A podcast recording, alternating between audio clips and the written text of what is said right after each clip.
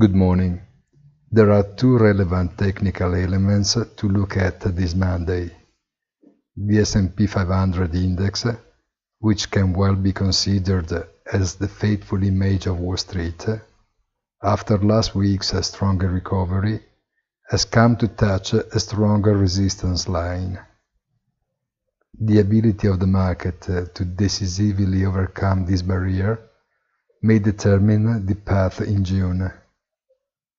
The other element to pay attention to is the trend of Bitcoin, which can instead be seen as the representation of the crypto world. The queen of cryptocurrencies has conversely leaned on a very strong line of support.